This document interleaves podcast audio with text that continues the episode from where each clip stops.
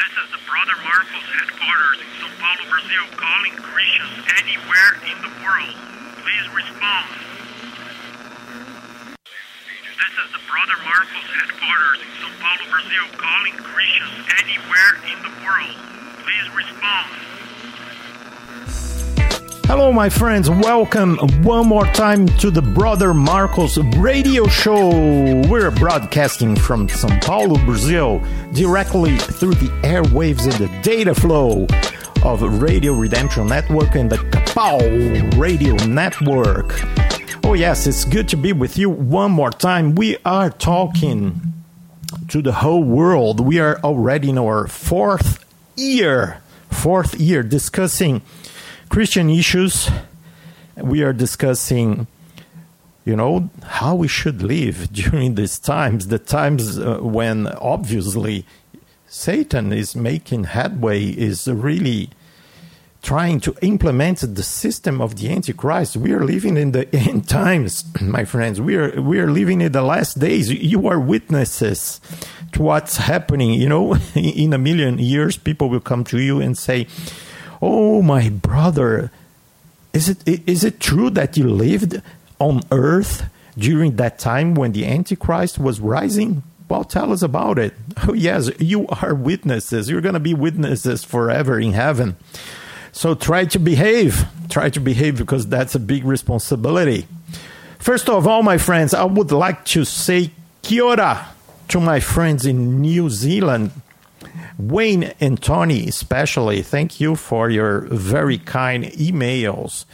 You know, you any of you, you don't have to be a Kiwi to contact Brother Marcos. You can you can contact me if you if you wish with suggestions or doubts at the Brother Marcos radio at gmail.com. I'll be happy happy to respond if I can.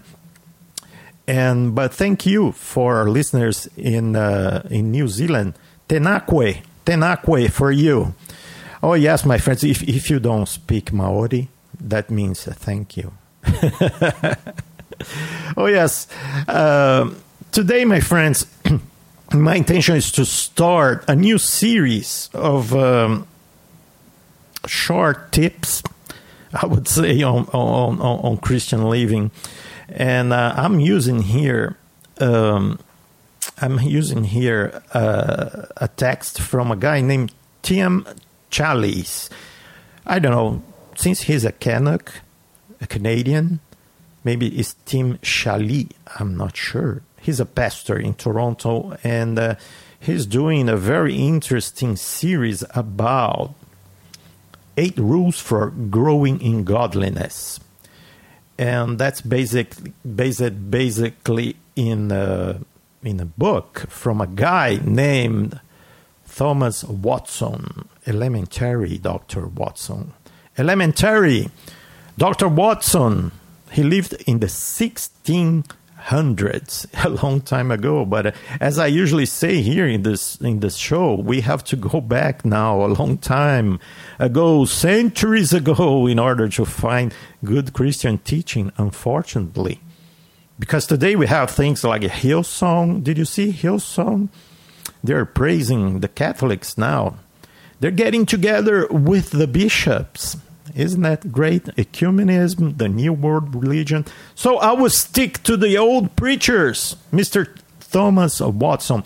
And, uh, you know, since Tim Chaly, you know, it's comfortable coding and using Thomas Watson's texts. I'm comfortable using Tim Chaly's texts in order to start this series.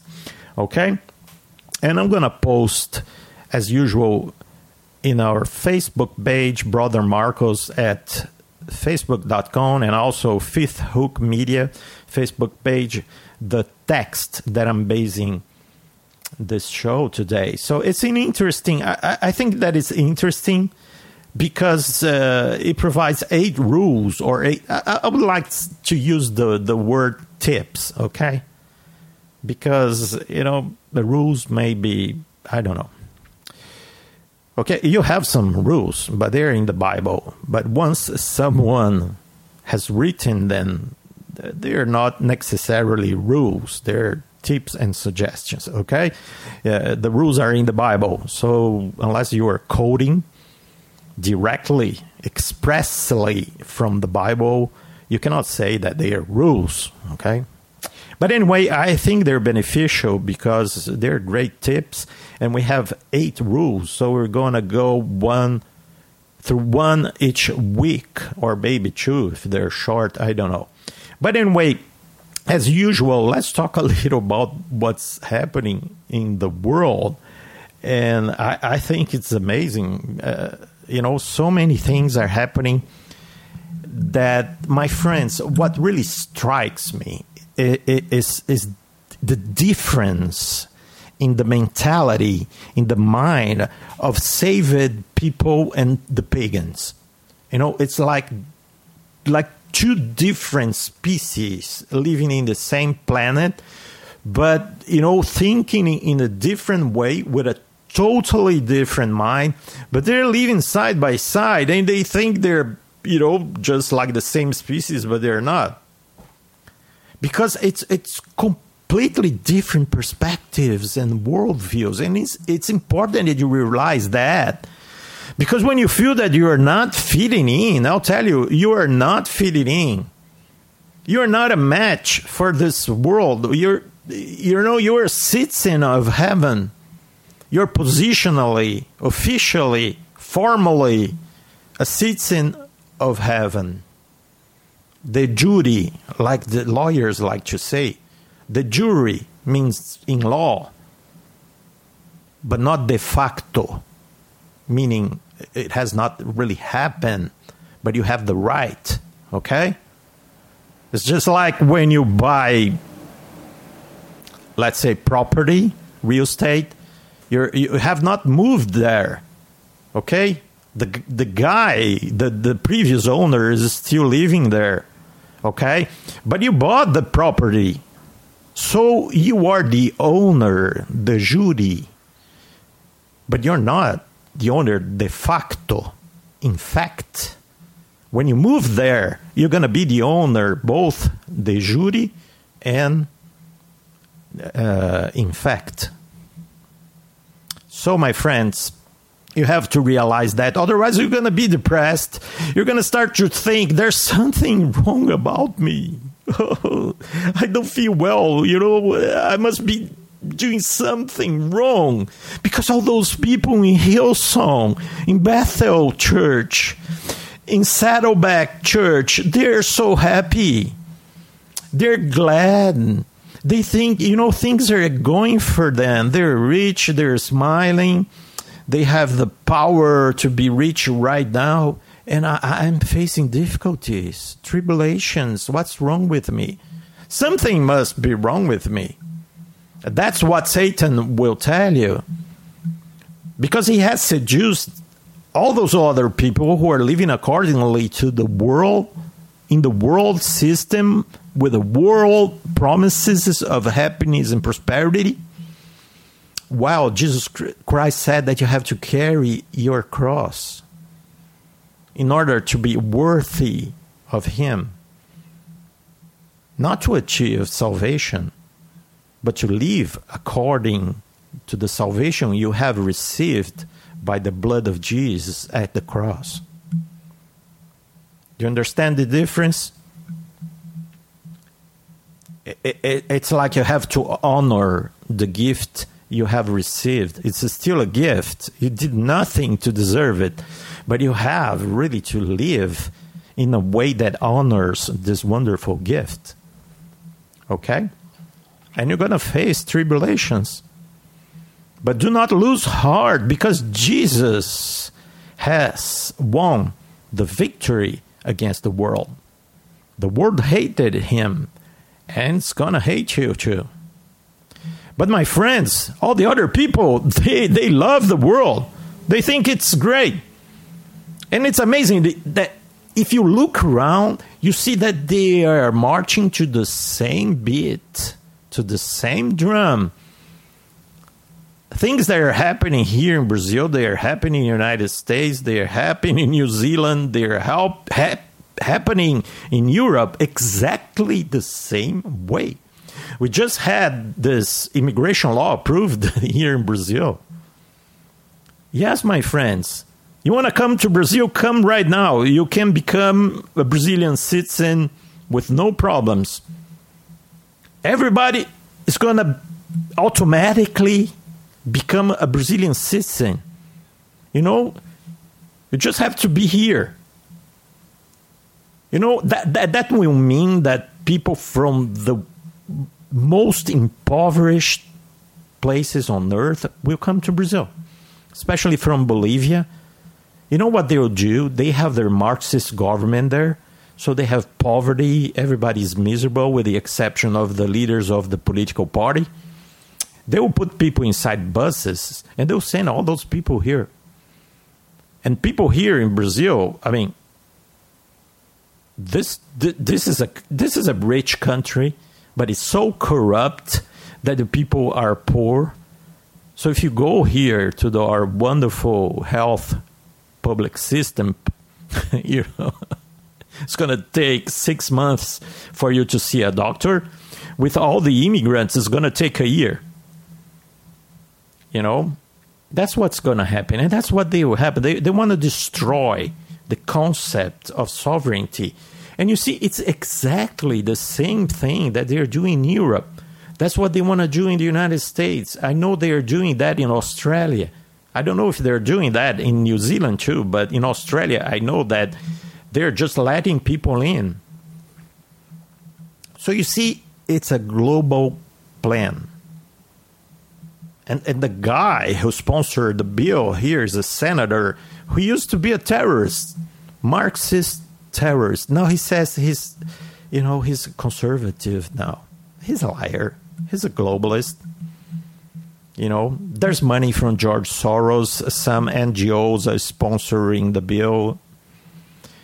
But I want you to pay attention that to the fact that the same kind of actions are happening all around the world because this is the system of the Antichrist, Christ, and it's a global system.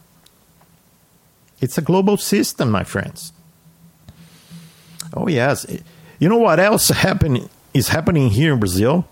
Everybody's talking about it's the blue whale challenge. Have you heard about that?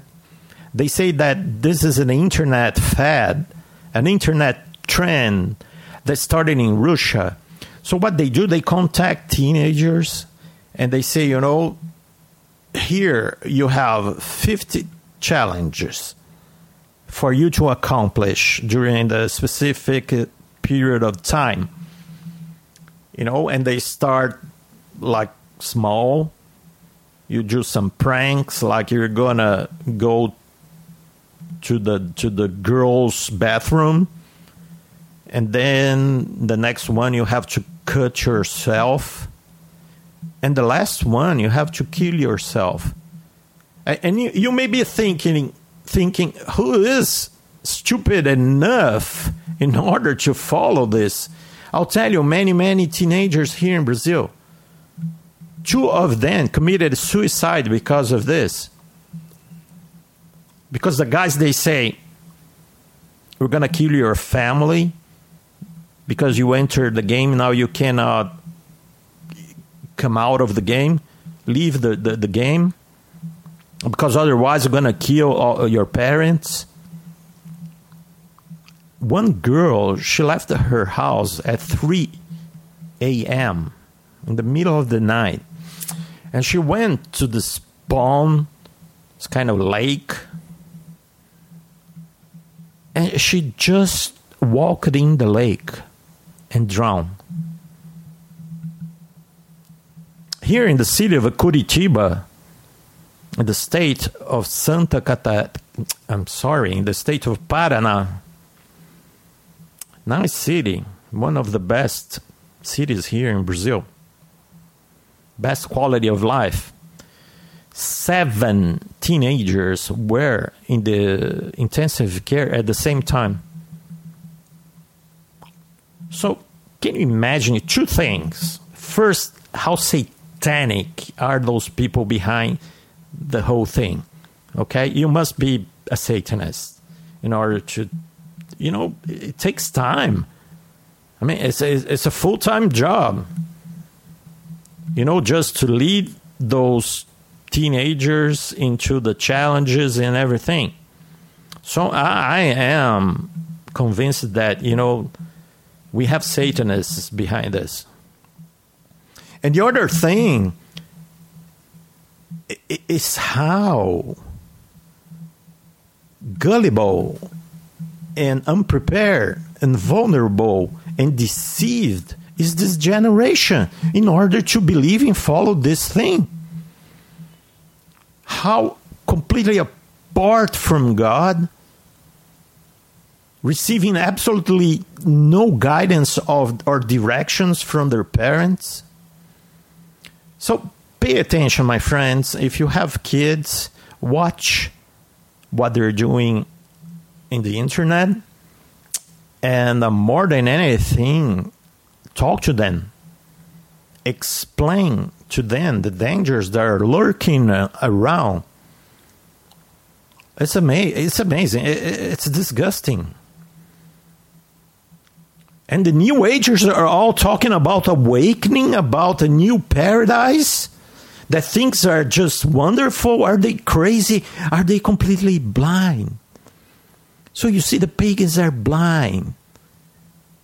Their minds are, are, are the minds of zombies. That's what being apart from God means, my friends. It's actually becoming crazy, schizophrenic, psycho zombie. A zombie. That's what they are. That's war, what they are. And you see, I mean, you, you, you go to the newspaper and you see that a guy like this Macron, Macron in France, it, it, it's likely that he's going to be the next president of France But come on, this this guy, nobody's is talking about this, with the exception of a few Christians. I mean, he's basically the Antichrist. I have my theory. I'm going to write a book, and I'm going to have a introduction by L.A. Marzulli and Tom Horn, and it's going to be named "I Know Who the Antichrist Is." the Antichrist is going to be the child of Emmanuel Macron and, uh, and Jared Kushner. they will mate together. They will mix their DNA and DNA, and they will produce a, a, a child through gay sex. And the midwife is going to be Justin Trudeau. And this is going to be the Antichrist, okay? because I'll tell. I mean, I mean, we have gone through a long time without no candidates for the Antichrist position, and suddenly we have Jared Kushner and we have Emmanuel Macron. And Ma- Macron, i I'm going to say Macron because Macron is is, I mean, it's bad for my throat. I'll tell you, this Macron, first of all, he's called, his first name is Emmanuel, like God with us. I mean, perfect for the Antichrist. And this guy, he comes from nowhere. From nowhere. And he has this very strange story. He was just a public servant, a public employee. And then, my friends, he meets a guy named Jacques Attali. And this Jacques Attali loves him, thinks he's the best thing since sliced bread, like Americans say. You know, and he says, I'm going to introduce you to Lord Rothschild, to David Rothschild, and the bank here. I think it's it's Edmond, uh, the the French branch of the Rothschilds, you have, uh, I think you have Edmond and Evelyn. and the British branch is led by Jacob Rothschild. Okay, and so he's introduced to this guy, David Roth- Rothschild, and he starts as this lowly analyst in the bank. They even pay for the French government 50,000 euros in order to free him from his agreement, his contract. And then he goes there, and in four years in the bank, he's a partner, he's a director.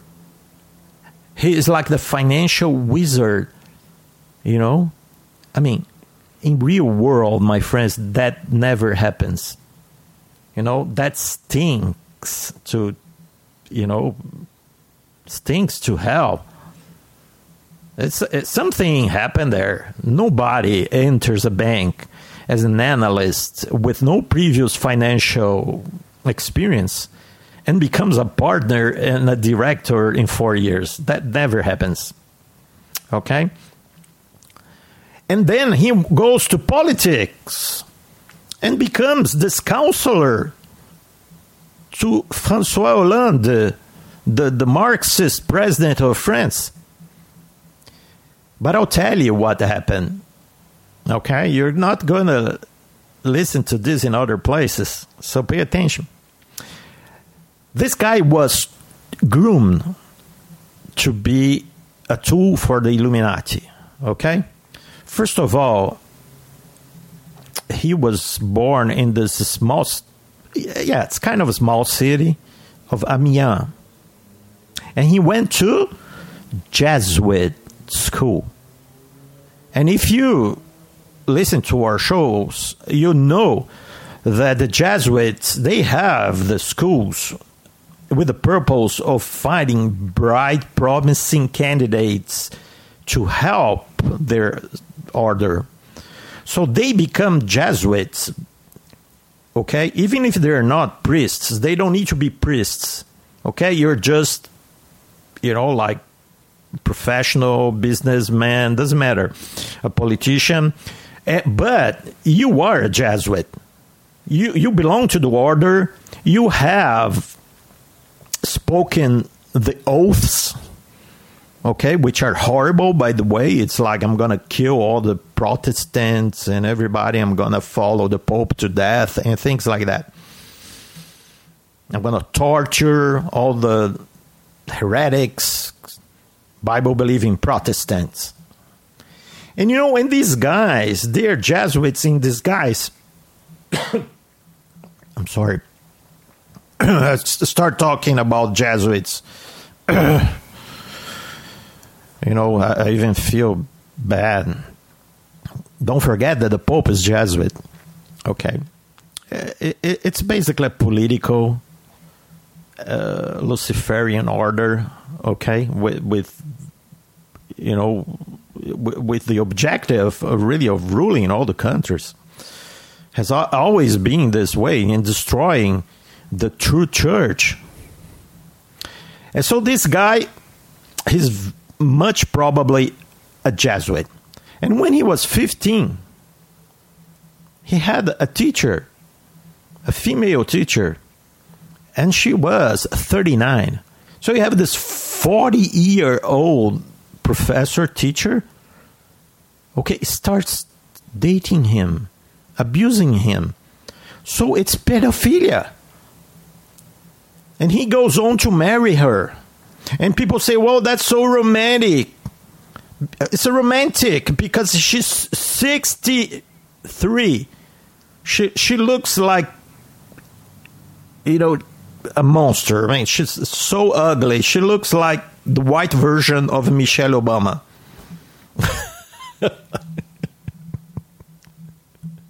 and this guy is good looking he's 39. She's 24 years older than him. And people are saying, wow, that's so romantic. It's so beautiful. You know, love has no no boundaries, no limits. It's so beautiful. And they forget that this is an episode of pedophilia. It's not that like he is he was 30 Because I'll say, I mean, who am I to judge if you like? You want to marry a woman who's 24 years older than you. It's up to you, my friend. I have nothing against that. But it was not like he was 30 and he married this 54 year old. No, he was 15. He was seduced, he was abused by his teacher. This is pedophilia. She should be in jail. She's a monster and a criminal. And now people say that he is uh, he's gay. You know, there's a lot of rumors about he, him he's dating the CEO of uh, Radio France, the radio government thing in France.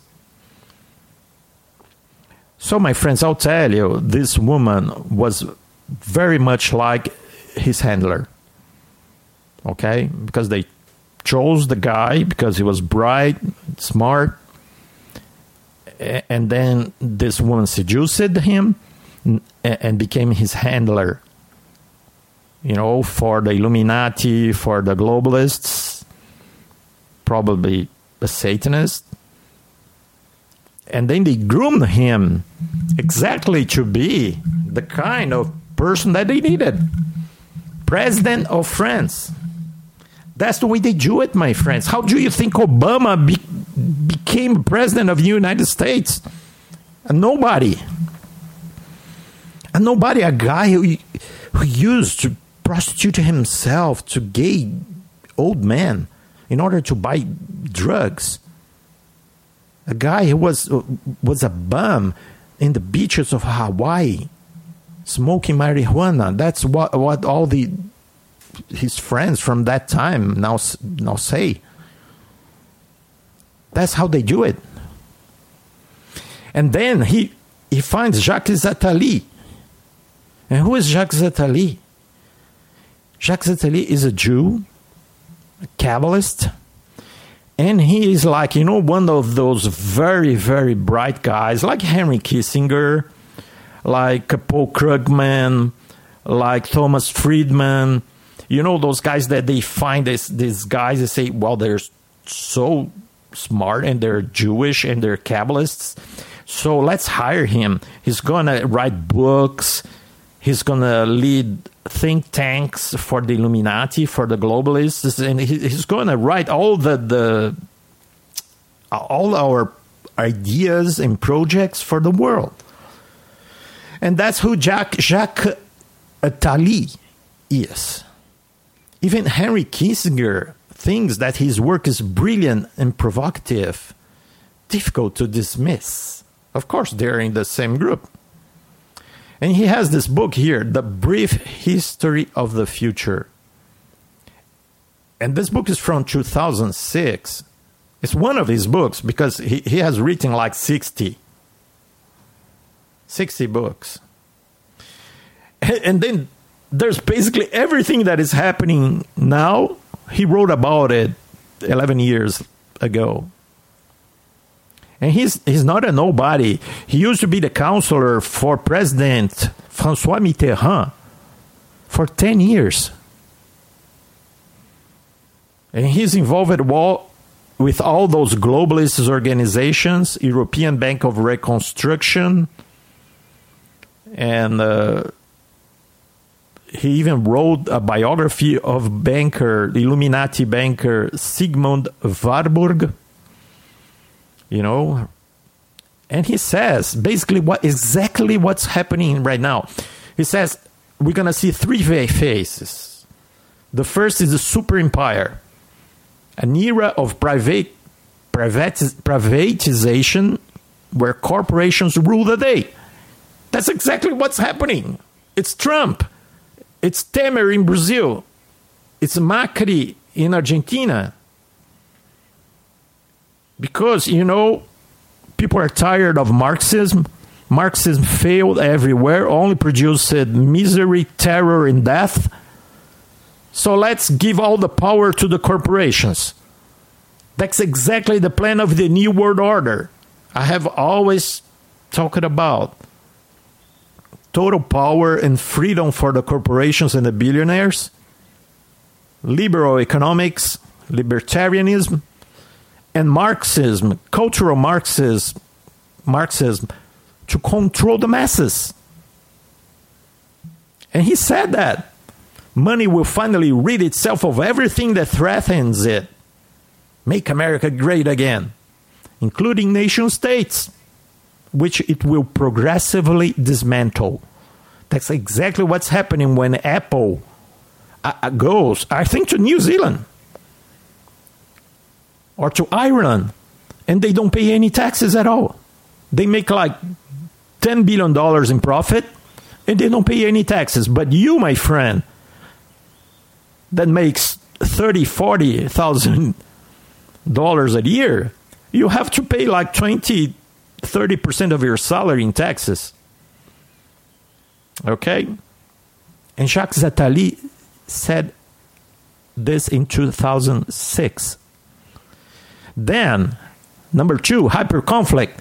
Super empire will implode implode, of course, because you know so much poverty and uh, all the the immigration and everybody will be without anything to eat and everything.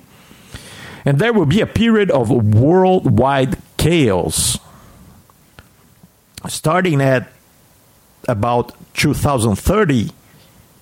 Oh, I hope that Jesus Christ will not tarry so long. But anyway, he says that about 2030, Attali foresees devastating wars, pitting nations, religious groups, terrorist entities, and free market pirates against one another. You know, we have the Third World War predicted by Albert Pike, by the House of the Theosophy, Alice Bailey, the Luciferians. And then finally, number three, hyperdemocracy. Exhausted by wars and social upheavals, the world public will welcome with open arms the creation of a democratic world government led by the Antichrist. That's the only thing that he's not saying here. And he said that immigration flows would expand and submerge nation states. Exactly what's happening. Exactly the law that we was just passed in Brazil. Exactly what's happening in Europe. And people, you know, it's, it's interesting that, that people say, well, what happened with the Europeans? They, they're crazy. No, they're not crazy. This is a plan carefully orchestrated and implemented. Nobody's crazy here. Because the citizen, he has no voice. What can he do? The citizen cannot do anything. Attali speaks of third world hordes engulfing the West. Oh, yes. Ever more numerous masses will hurt themselves at the gates of the West. They already number hundreds of thousands every month that figure will increase to millions, then tens of millions. Oh, yes, my friends. And then talk, he talks about sexuality. The couple will no longer be the principal base for life and sexuality. Family, basically. People will prefer to choose in full transparency polygamous or polyandrous loves, meaning promiscuity. La vida loca.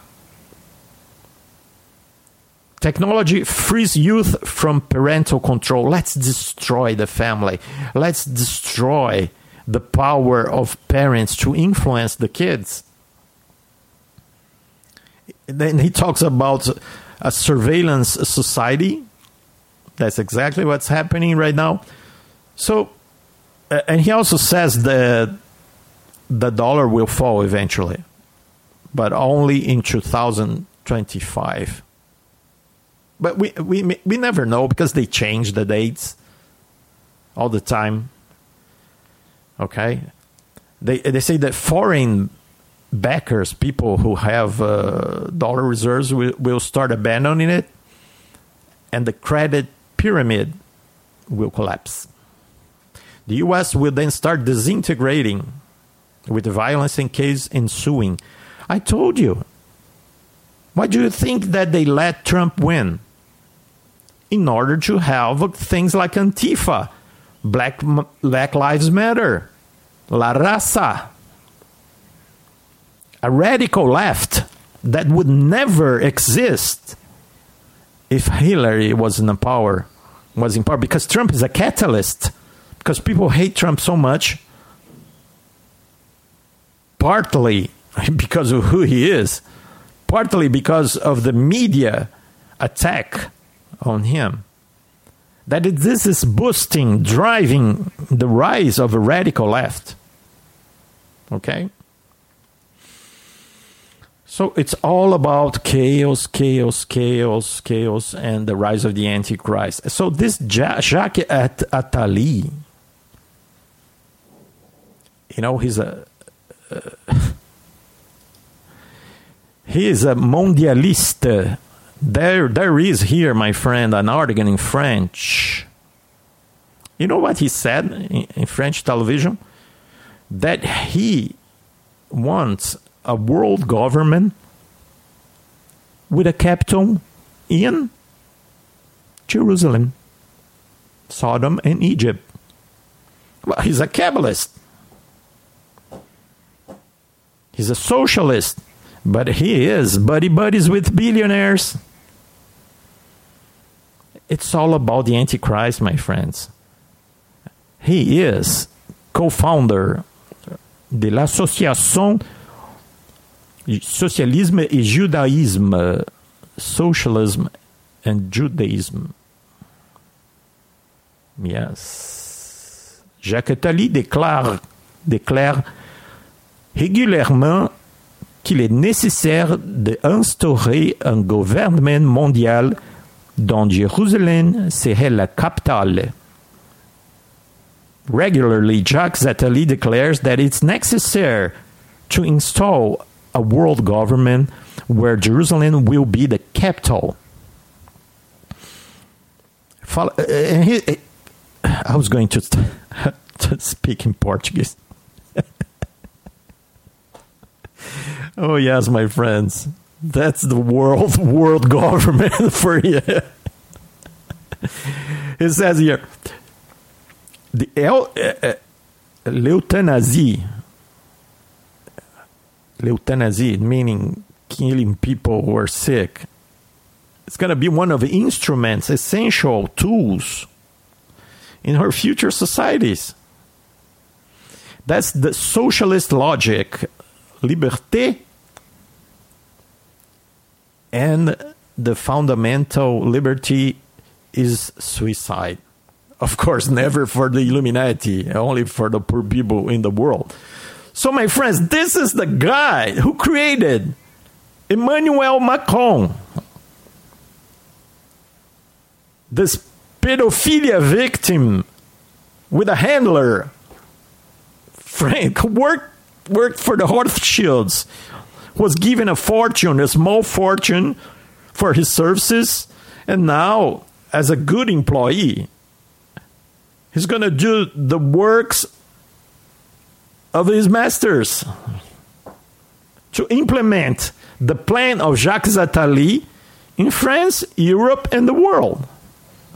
Some people think that he may might he might very well be the Antichrist. I'll tell you, my friends, it's it's it's not impossible. He may be a crypto Jew. He may be. According to Henry Makow, this Macron name is very typical of a crypto Jew, but he's a Jesuit anyway. That's the world we're living in. And few people know what's happening.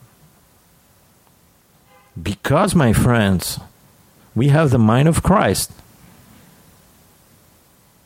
you're gonna tell people about what, what I'm saying here, they're gonna laugh at you and tell you that you're crazy, that you have to, to love Macron, The same way that people loved Obama, the same way that people love Trudeau.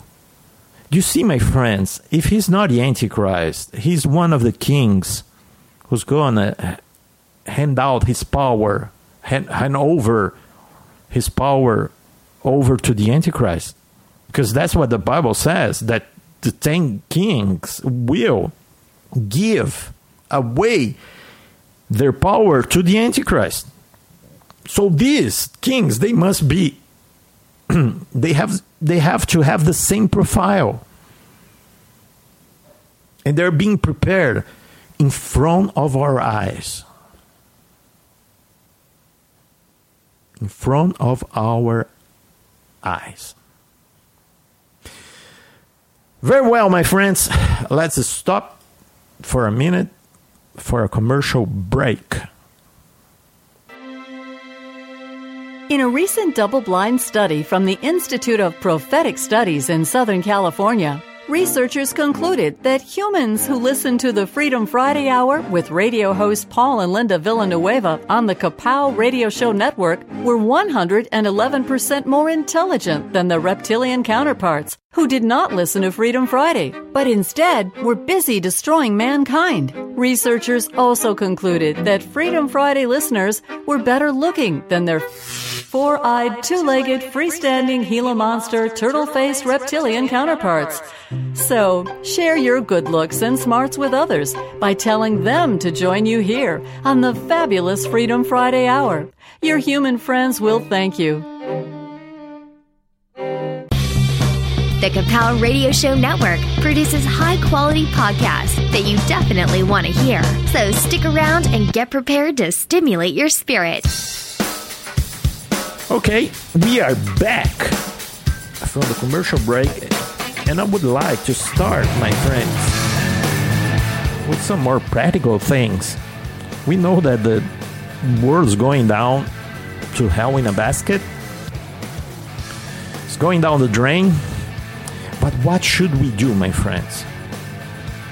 The, the Bible tells us what we should do. And uh, the first thing, my friends, you're, you're not going to change the world. I think that it's time more and more for us to realize that we are citizens of a different world. I'm not being defeatist. I'm not saying that you should not do what is right. By all means, you know, keep working, vote in uh, whoever you think is best. But I'll tell you, don't have high hopes that things will change. And focus on the things of God. Because, my friends, the time is short.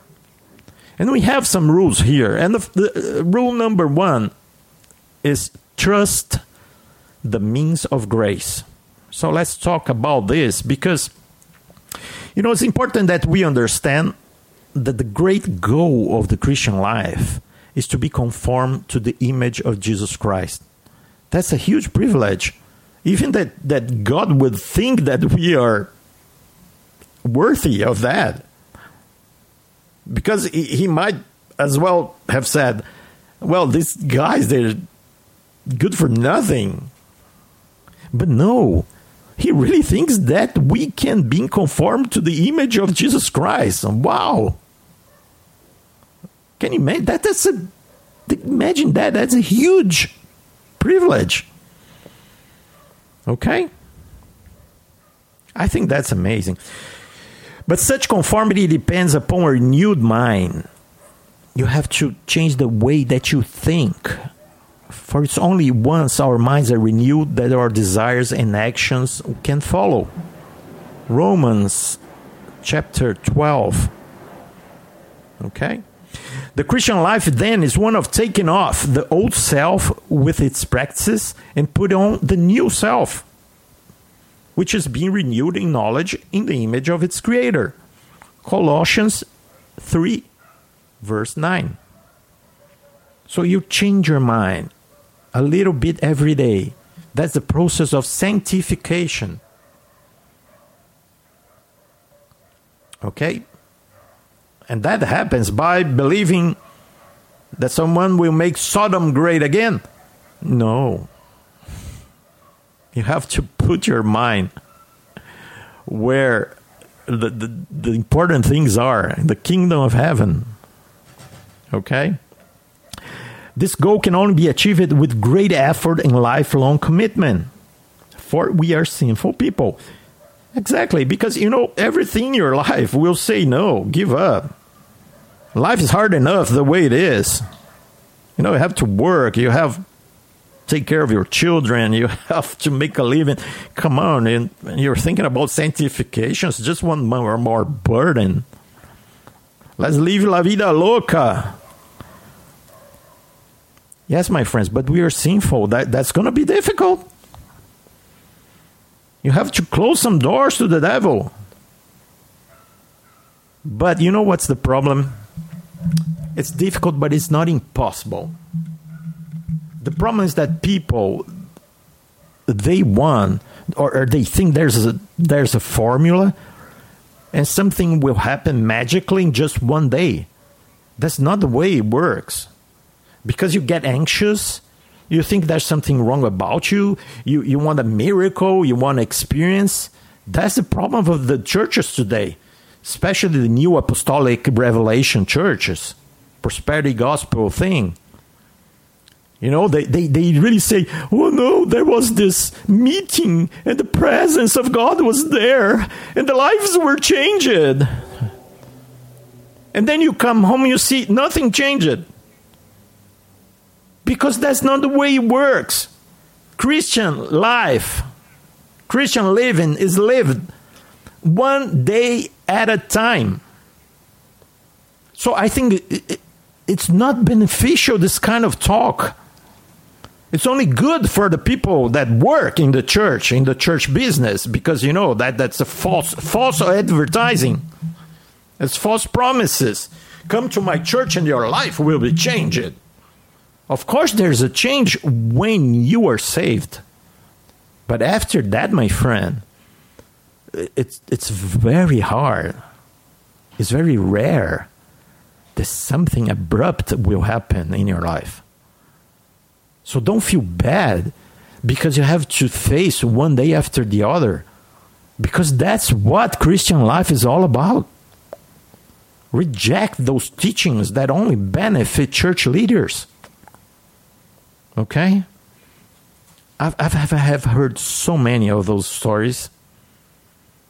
And they never helped me. They never helped anybody.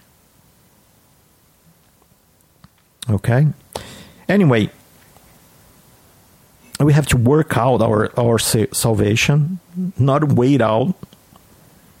Okay? In a sense that we have to put an effort.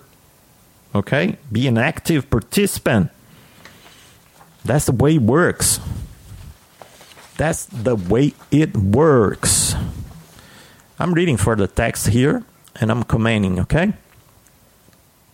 With spiritual growth comes increased knowledge of God, trust in God, and conformity to God.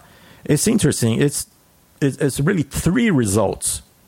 You know God more, you trust in him more because you know you're to go through some hard times and god's to help you. And then you realize you look back and say well the only explanation i have on how i escaped that difficult situation that i was in is because god helped me. And that's how your faith grows little by little. It's not something magical. Understand that it's something sometimes it's something that's just there. It's just like with job he had no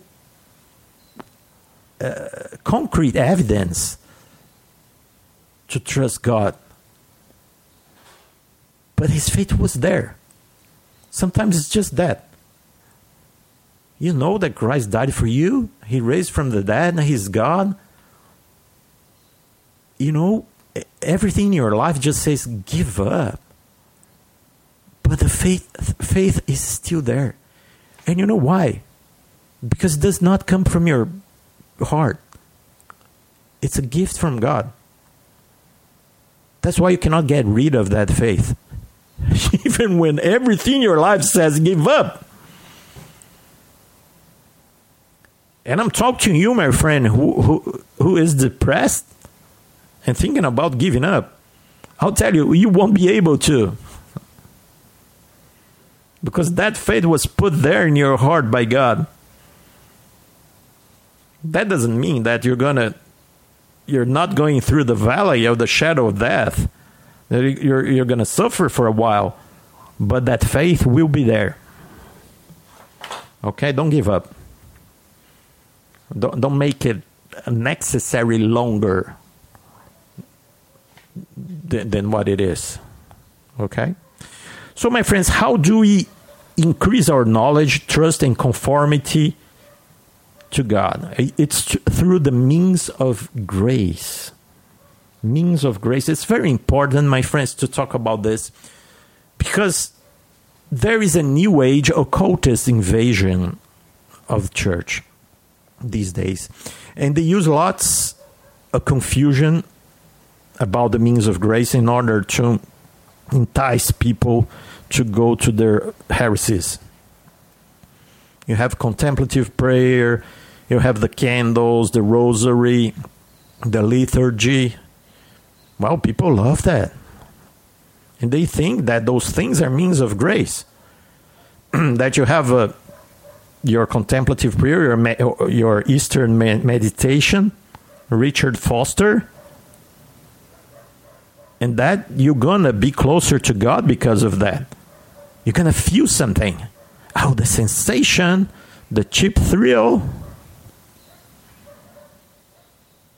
And then you go to the uh, to the Anglican Church, American Anglican Church, Episcopalian, and all those churches that, that they're quasi Catholic, almost Catholic churches, and they will give you a rosary, and they will say if you do this, you you pray over and over, you're gonna have a means of grace. But no, my friends. No, no, no.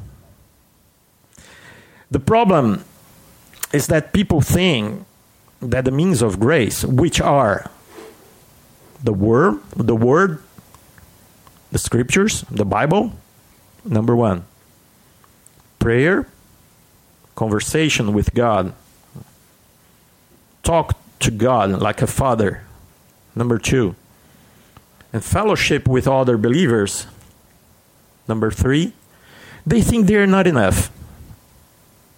Because I'm so spiritual. I'm such a spiritual pastor. I need more than that. Just this talk to, to Jesus, he doesn't talk back. Uh, that's not enough for me. I must have the, the, the experience of God. You know, I, I must have, I must feel something when I pray. I, I must have this bliss. Because it's not fair. I'm so spiritual. It's all about pride, my friends. It's spiritual pride. Spiritual pride is the sin that is behind uh, all the false religions, the gurus in India, the monks in the Catholic Church. It's a spiritual pride. Doesn't matter if you're walking barefoot and you don't have a bank account. You can be prideful. You know, it's very dangerous because it's not easy to see this. Who's going to say, well, the Dalai Lama is full of pride? Nobody's going to say that, but he is. It's the pride in religiosity. Okay? That's the problem. We may grow weary of entrusting ourselves to the ordinary ministry of the word and veer instead into mysticism. We may grow discouraged in our ordinary prayer and search for new forms of communication with God. We may grow weary of worshiping in Christian community. Yes, my friends, and then what happens is that we go into mysticism. But God's extraordinary work is achieved through ordinary means. Put that in your mind. God works in your life through your ordinary life. You don't need to be the Dalai Lama, the Pope, the Bishop of the, the, the Episcopalian Church in order to be a spiritual person. You just need to be yourself. Live in your ordinary life. You, you are special because Jesus and not because of yourself and your position in this world or your position in church or because you're a missionary or because you went to the doulos ship or any kind of other mission. You know they will tell you that over and over again to make you feel bad but that's not biblical. So we start my friends with the means of grace. First is the word the Word of God, the Bible, God's revelation to mankind. Everything's based on the Bible. And you know, Satan will attack the three means of, of grace. The first one that he attacks is the Word. There are some obvious attacks like the wrong translations, translation for, full of errors, and things like that. But it's not even that it's, it's like trying to make the Bible relative. And some people, some philosophers, religious people, they say, you know, you cannot worship the Bible. You can only worship Jesus Christ. You can only know Jesus personally. Come on. I mean, let me ask you something. Do you live in the 21st century or in the first century? Have you ever seen Jesus face to face? How are you going to meet and know Jesus Christ if not through the Bible? Ah, uh, maybe what they mean is that you're going to have a mystical experience. And then you're going to hear a spirit saying, I am Jesus. I'm here to talk to you. Write the book, Jesus Calling. Write the book The Shack for me because I'm Jesus. You know?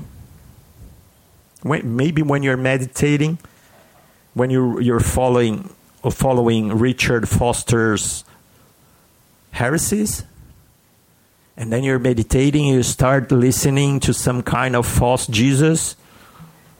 Cheez like uh, the Kapow couple says. Because, my friends, we are supposed to know Jesus through the Bible. That's how he reveals himself to us. That's God's plan. That's the way that God made the whole thing. He put that on paper so we would be able to understand Jesus. And then the Holy Spirit will allow us to understand those words so it, it, they are not arid words, words with no spiritual meaning, because they are empowered by the Holy Spirit. You know, they forget to tell you that. That's why Satan hates the Bible. He's going to say, well, if you only read the Bible, nothing will happen. You're not going to have any emotional experience. You're not going to have a. I'm talking like Obama now. Oh. oh yes, I'm not, I'm not very far from that. I mean, devil, Obama. It's here. The Bible first reveals the gospel, which is the power of God for salvation. Romans chapter 1, verse 16. We cannot be saved without it. It's profitable for teaching, for reproof, for correction, for training righteousness, for living so that Christian may be complete, equipped for every good work. 2 Timothy chapter 3. You cannot grow in godliness without it. That's why you, the, the Bible must be read, taught, absorbed, and applied. It, it's not something and this is very common today. They want to make it like a discipline, like something, some rule that you have, uh, you know, uh, read one chapter every day, even when you know you don't like it, or buy one of those devotionals, and they, you know they'll tell you what to read. I'll tell you that might happen, might, might help a baby Christian. But once, my friends, you have gone through the New Testament, you have uh, some knowledge of the Bible, it's time for you to be open to the Holy Spirit and start to read parts of the Bible that you're inspired to read. God will tell you, you know, it's time for you to grow on the subject of forgiveness. And then you go there and you read several different passages about forgiveness and you understand more about that subject. And then God will show you another subject where you need to grow. You go there and you read those passages, okay? Be open. Be open, you know, to the inspiration that comes from the Holy Spirit. Not audible. It's not something, oh, now you need to read this. No, you just feel and you start to, you know, to be sensitive to that. You know, it's, it's like the way God works. It, he bugs you.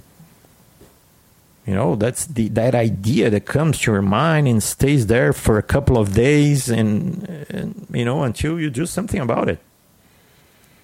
And how do you know it comes from God? Because it's beneficial for our soul. Because it honors Jesus Christ. The devil never put ideas in your head to honor Jesus Christ or to make you read the Bible. okay. Second, prayer. You see?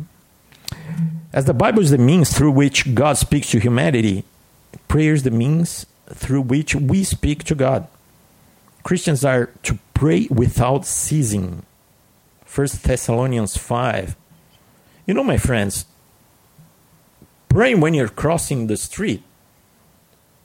Pray when you go to the bank. Pray when you're driving. It's a conversation. You know, all those lethargy. I know. I, I know that some people. I'm not saying that this is wrong to have a personal place or time for prayer. If you feel comfortable with that, it's okay. But you know, don't do not be restrained by that. Pray all the time. Pray all the time. Talk to God. He's your Father. Okay, it, it's good. It, it, you know, He's listening. It's good for your emotions. You know, because because if you don't really uh, talk about what you're feeling, and I'm not trying to be like a psychiatrist here. It's, it's it's just as good to have someone to talk about your issues. So let them flow all the time. That's what pray without ceasing mean. Okay? Make your life a conversation in which we hear from God and speak in return.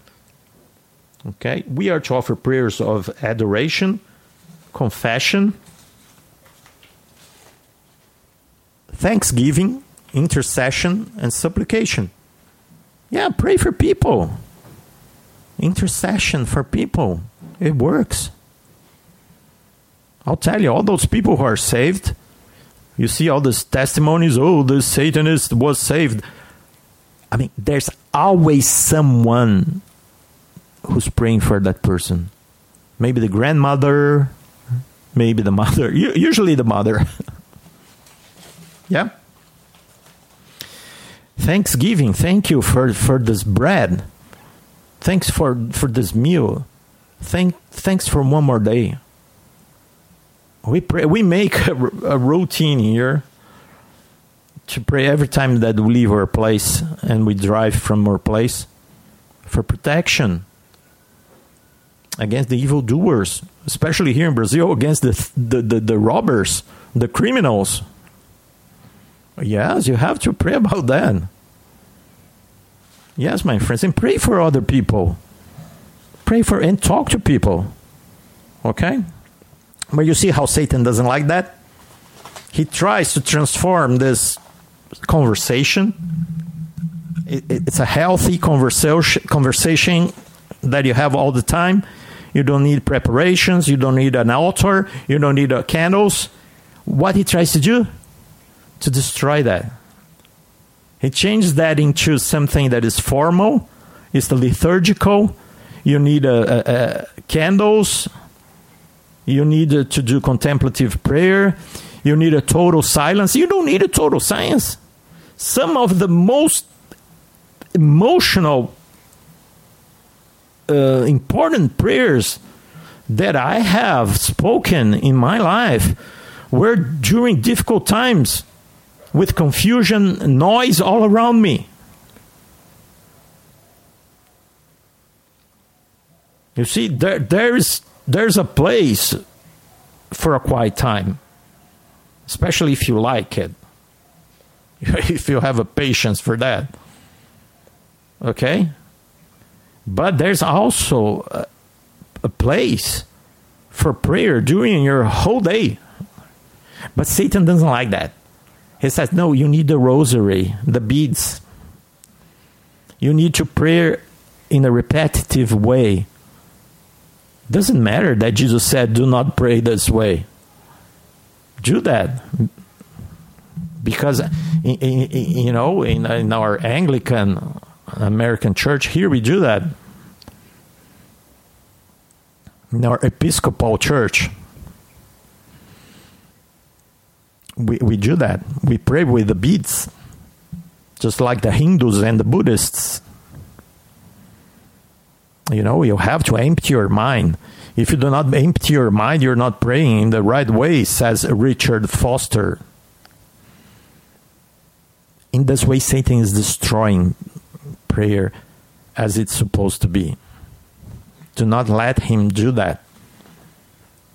Fellowship What's fellowship, my friends? It's let's consider how to stir up one another to love and good works, encouraging one another.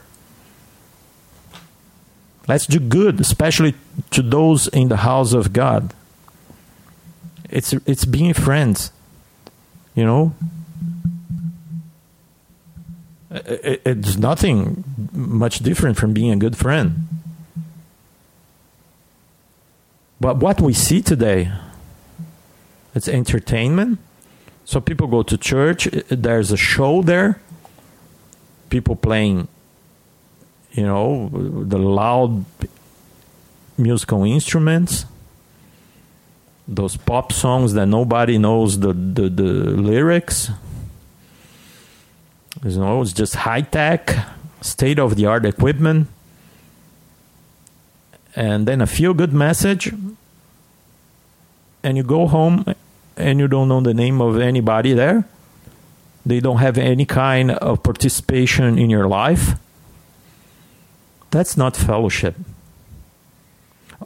Or maybe they will say the purpose in your life the purpose driven life is to participate in the missions or in the construction of the cafeteria in church, or maybe you're going to cook some Christian tacos. That's the purpose of your life is to help the church leaders in their church business. You know, that's not fellowship. That's not fellowship. Okay? Fellowship is when you pray together join our voices together in prayer. Acts 4. We sing praises to God, meaningful praises to God. Colossians 3. We bear one another's burdens. Galatians 6. Who does that? We encourage one another. 1 Thessalonians 5:11 That's what we are trying to do here, encourage you. But it's so hard, it's so rare today. because they are people really think they're going to evangelize and, and witness to the whole world you know in their their trips abroad. I love those trips. Let's go to mexico with the church with the youth people. We, youth pastor will take 10 teenagers to mexico. And they spend three days there basically it's spending thirty thousand dollars, something like that. That's not fellowship, my friends. Fellowship is just being friends, but on a higher level. But we're not even friends in a lower level. I mean, I, I know people who go to spirit centers, to Catholic church, they have more fellowship than real Christians. Because at least they help each other. They're there when there's a problem. They pick up the phone and call people. How are you doing? What's up, brother? And Christians, they do, do not do that because they're so involved in missions and evangelistic programs and, and church business. They don't have time for people. Yes, my friends, it's hard. It's hard because, you know, it could be easier. tautological, tautologically speaking.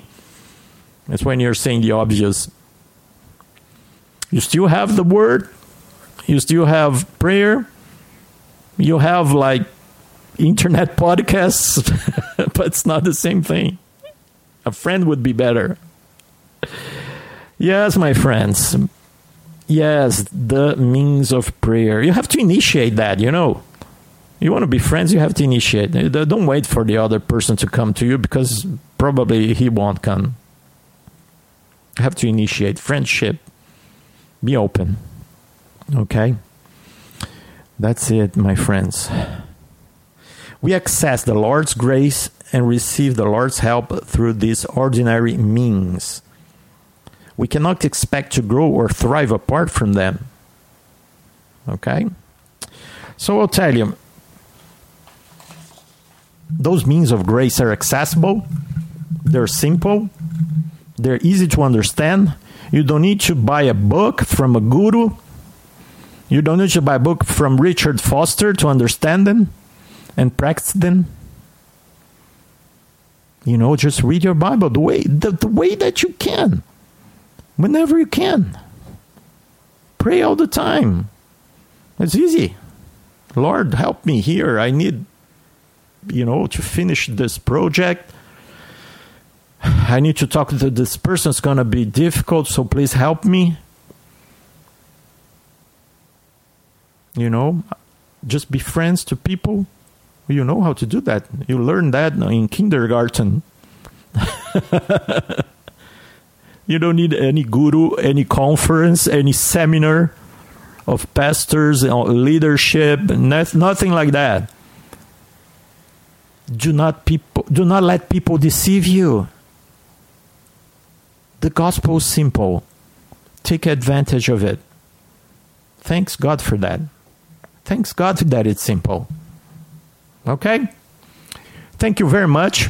I hope you have learned something today i enjoyed very much talking to you and i hope that god will let us meet again next week.